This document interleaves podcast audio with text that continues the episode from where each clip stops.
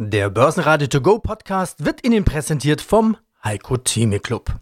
Werden Sie Mitglied im Heiko Theme Club. heiko-theme.de Der Börsenpodcast. Börsenradio Network AG. Das Börsenradio. Marktbericht.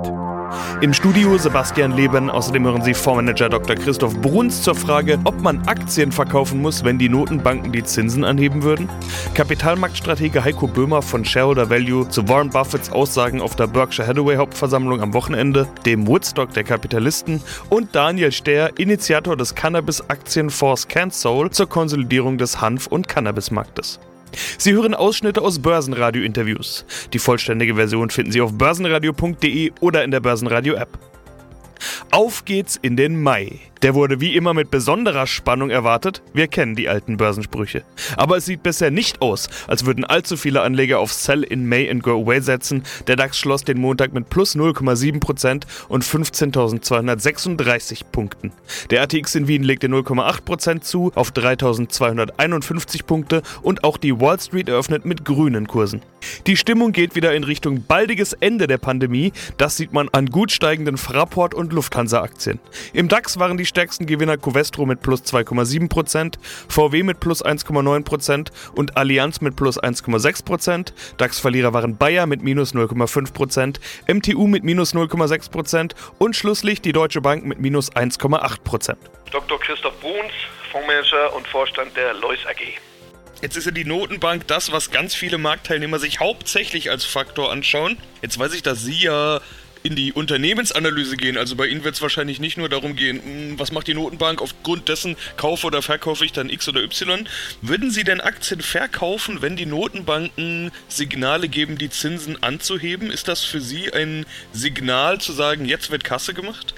Nein, ist es nicht. Also zunächst einmal, Aktienfonds werden immer Aktien halten. Ob man dann mal 5 oder 10 Prozent Kasse halten soll, ist zweitrangig, sondern wir schauen ja nach einzelnen Titeln und vergessen wir nicht, auch wenn die Zinsen steigen, wird es Branchen und Unternehmen geben, die profitieren. Ich kenne etliche Gesellschaften, die haben Netto-Kasse, die hätten dann höhere Zinsergebnisse.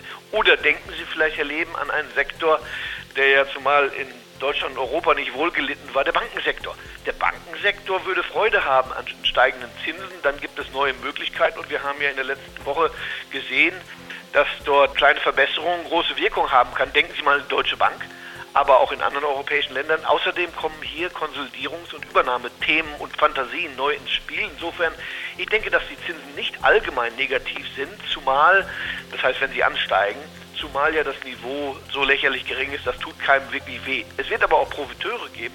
Insofern für die Aktienmarktentwicklung ist das nicht entscheidend, sofern nicht ein Schweinsgalopp dort ausbricht also nicht unbedingt die Aktienrallye vorbei, nur weil sich andeutet, dass die Zinsen steigen könnten. Auch eine Inflation muss nicht ein Ende der Rallye bedeuten, schwingt damit auch so ein bisschen mit.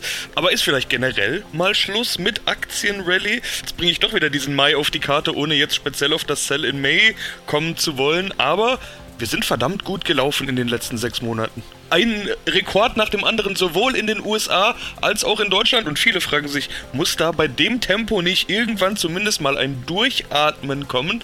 Da wäre jetzt doch ein passender Zeitpunkt für. Das muss kommen, Herr Leben. Wir müssen zwei Dinge grundsätzlich bedenken. Erstens, man schaut ja bei diesen Feststellungen, wenn wir vom Aktienmarkt reden, meinethalben auf Indizes. Das ist der DAX oder der SP 500 oder sonst wer. Und hier dürfen wir nicht vergessen, der Index heute ist ein anderer Index als noch vor zehn Jahren. Und derjenige vor zehn Jahren sieht anders aus als wiederum zehn Jahre vorher. Warum? Weil Wirtschaft dynamisch ist, die guten Unternehmen werden wertvoller, kriegen größere Gewichtung und die schlechten fallen auch raus aus den Indizes. Wir haben ja etwa im DAX, denken Sie mal, Wirecard, die fallen dann raus. Das heißt, der DAX heute ist was anderes als vor drei Jahren. Und auch äh, von der Gewichtung her. Das ist das Erste. Indizes sind dynamisch und insofern sind sie ja eine Selektion, eine positive Auslese und können weitermachen, denn es wird weiterhin gute und bessere Unternehmen geben und schlechtere auch und die fallen dann durch. Die werden durchgereicht. Zweitens, ja, ganz historisch betrachtet ist es so, wir haben ja lange Laufzeiten und Zeitreihen von Aktienindizes, zumal in den USA und da gilt nun mal, jawohl, die Aktien waren 1900 wertvoller als 1870 und 1950 wertvoller als 1900 und 1980 wertvoller als 1950. im Jahr 2000 wertvoller als 1980 und so weiter und so weiter. Wenn Sie also die ganz große Frage stellen, wo stehen denn Aktien in 20 Jahren oder in 10, dann wird man sagen müssen, ungeachtet kurzfristiger Korrekturen, die es immer geben wird, auch Krisen, dann werden die Aktien höher stehen, weil die guten Aktien dann höher gewichtet sind in den Indizes und ihr Geschäft haben ausweiten können, denn die Welt wächst zwar auf Weltbasis. Heiko Böhmer, Kapitalmarktstratege, Shareholder Value Management AG. Hauptversammlung 2021. Frage ich erstmal so, was ist Ihnen denn am meisten hängen geblieben bei dieser Hauptversammlung? Ich fand es sehr spannend. Also es waren einige Aspekte, die wirklich, äh, wirklich wichtig waren. Ich fand zum Beispiel das Eingangsstatement von Buffett sehr schön, wo er sich darum gekümmert hat, mal zu schauen, wie sich Aktienmärkte verändern können. Und da hat er 30 Jahre zurückgeblickt und hat gesagt, welches waren denn die 30 größten Unternehmen vor 30 Jahren, welche sind es heute? Und man kann es kaum glauben, ist aber so, keines der Top-Unternehmen vor 30 Jahren ist heute in dieser Liste überhaupt noch vertreten. Sein Argument dabei war zu sagen, die Märkte verändern sich doch relativ schnell und deswegen muss man wirklich bei Entwicklungen früh mit dabei sein. Das ist das eine. Und das zweite ist, man muss immer auf die USA schauen. Das hat er letztes Jahr schon gesagt, nicht gegen die USA wetten. Und da hat er eben mit dieser Liste dieses Jahr wieder darauf hingewiesen, dass natürlich viele neue Unternehmen wie Apple, wie Amazon, wie Alphabet auf der Liste der größten Unternehmen der Welt aufgetaucht sind. Also das als wichtiger Aspekt. Die USA immer noch das Zentrum der Finanzwelt. Und der zweite Aspekt, den er auch da brachte, war, dass es wichtig ist, selbst in stark wachsenden Branchen eigentlich immer wieder zu schauen, welche Titel man rauspickt und wie schwierig es eigentlich ist, Stockpicking zu betreiben. Da hatte er ein Beispiel eines uralten amerikanischen Autoherstellers genommen, der das erste Indy 500 Rennen gewonnen hat und hinterher komplett in der Versenkung verschwunden ist und auch bankrott gegangen ist. Und er sagte, der am Anfang der Welle bei den Autounternehmen, da konnte man eigentlich aus über 2000 Unternehmen auswählen, die es in den USA gab. Und hinterher sind nur die drei großen Konzerne überhaupt übrig geblieben. Aber es ist eben unglaublich schwierig, selbst in guten Branchen mit Stockpicking erfolgreich zu sein. Und das waren so zwei Sachen, die ich vor der eigentlichen Fragerunde schon sehr spannend fand. Was Sie jetzt nicht genannt haben, ist das Thema, das die Medien gerade überall spielen, seine große Kritik an Bitcoin-Trading-Apps, diesem Thema ja. Specs, Spekulation, Casino-Mentalität war der Begriff, der ja. da wohl mehrfach gefallen ist. Wie haben Sie das wahrgenommen? Naja, dazu muss man den Buffett ein wenig einordnen. Er lebt im Bundesstaat Nebraska in Omaha und äh, wenn man sich das vorstellt, in dem Bundesstaat ist Glücksspiel nicht erlaubt und auf der anderen Flussseite, also Omaha liegt westlich des Missouri River und auf der anderen Flussseite ist Iowa. Und da kann man in Casinos zocken gehen und das findet er schon schrecklich genug. Das heißt, für ihn ist das Zocken als solches schon mal keine wirklich schöner Zeitvertreib. Und gerade passiert, ob jetzt mit den Specs oder auch im Bitcoin. Das sind reine Spekulationen, mit denen er sich nicht anfreunden kann, weil er eben immer einen Wert auf der anderen Seite sucht. Und das ist eigentlich auch genau das, wo die Investoren an Grenzen stoßen derzeit.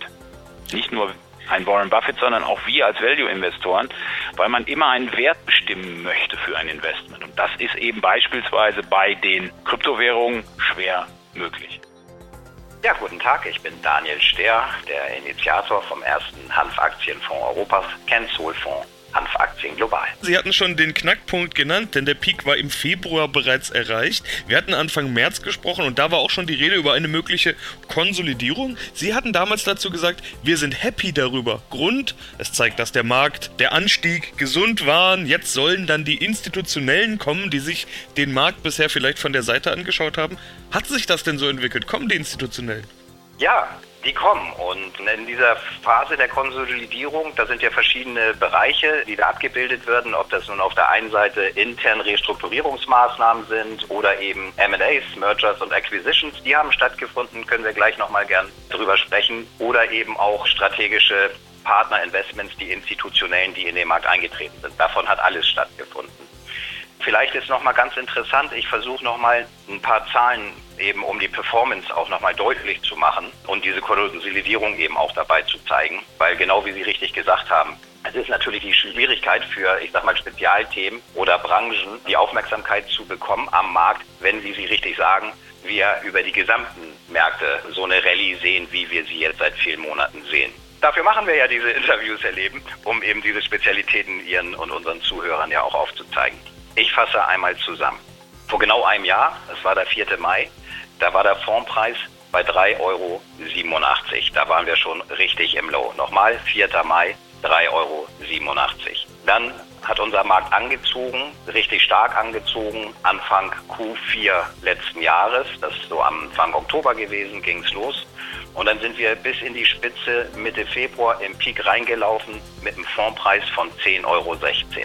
Also von 3,87 auf 10,16 überschlagen gute 250 Prozent Performance. Und dann ist natürlich in so einem kurzen Zeitfenster allen klar, das kann und soll so ja auch nicht dauerhaft weitergehen, sondern hier geht es ja auch in unserer Strategie darum, wir sind ja keine Daytrader oder kurzfristig ausgerichtet, sondern ganz im Gegenteil, sehr langfristig. Mit dieser neu entstandenen Industrie schauen wir in einige Dekaden voraus. Und somit ist es natürlich wichtig, dass so, sich so ein Markt auch wieder beruhigt. Wir hatten das kurz mit angesprochen. Auch das Thema war ja nicht nur bei uns im Markt um GameStop und die Reddit-Jünger und so weiter. Das war dann aber, wie gesagt, die maximale äh, Spitze. Und dann kam der Rücksetzer, hatten wir auch kurz angesprochen. Und wir sind auch der Meinung, ja, dass zum langfristig ausgerichteten Bullenmarkt selbstverständlich auch ein richtiger Rücksetzer gehört. Und den haben wir gesehen und der ging bis in den April hinein. Auch nochmal die nächste Zahl war unser Tief von 10,16 Euro einmal zurück auf 6,67 Euro. Und jetzt haben wir uns stabilisiert im Seitwärtstrend. Heute notiert der Fonds bei 7 Euro. Also noch einmal schnell zusammengefasst und dann kommen die Hintergründe zahlenmäßig. Vor einem Jahr standen wir bei 3,87 Euro. Vor acht Wochen standen wir bei 10,16 Euro. Und heute stehen wir bei 7 Euro. Börsenradio Network AG Marktbericht Der Börsenradio To Go Podcast wurde Ihnen präsentiert vom Heiko Theme Club. Werden Sie Mitglied im Heiko Theme Club. heiko-theme.de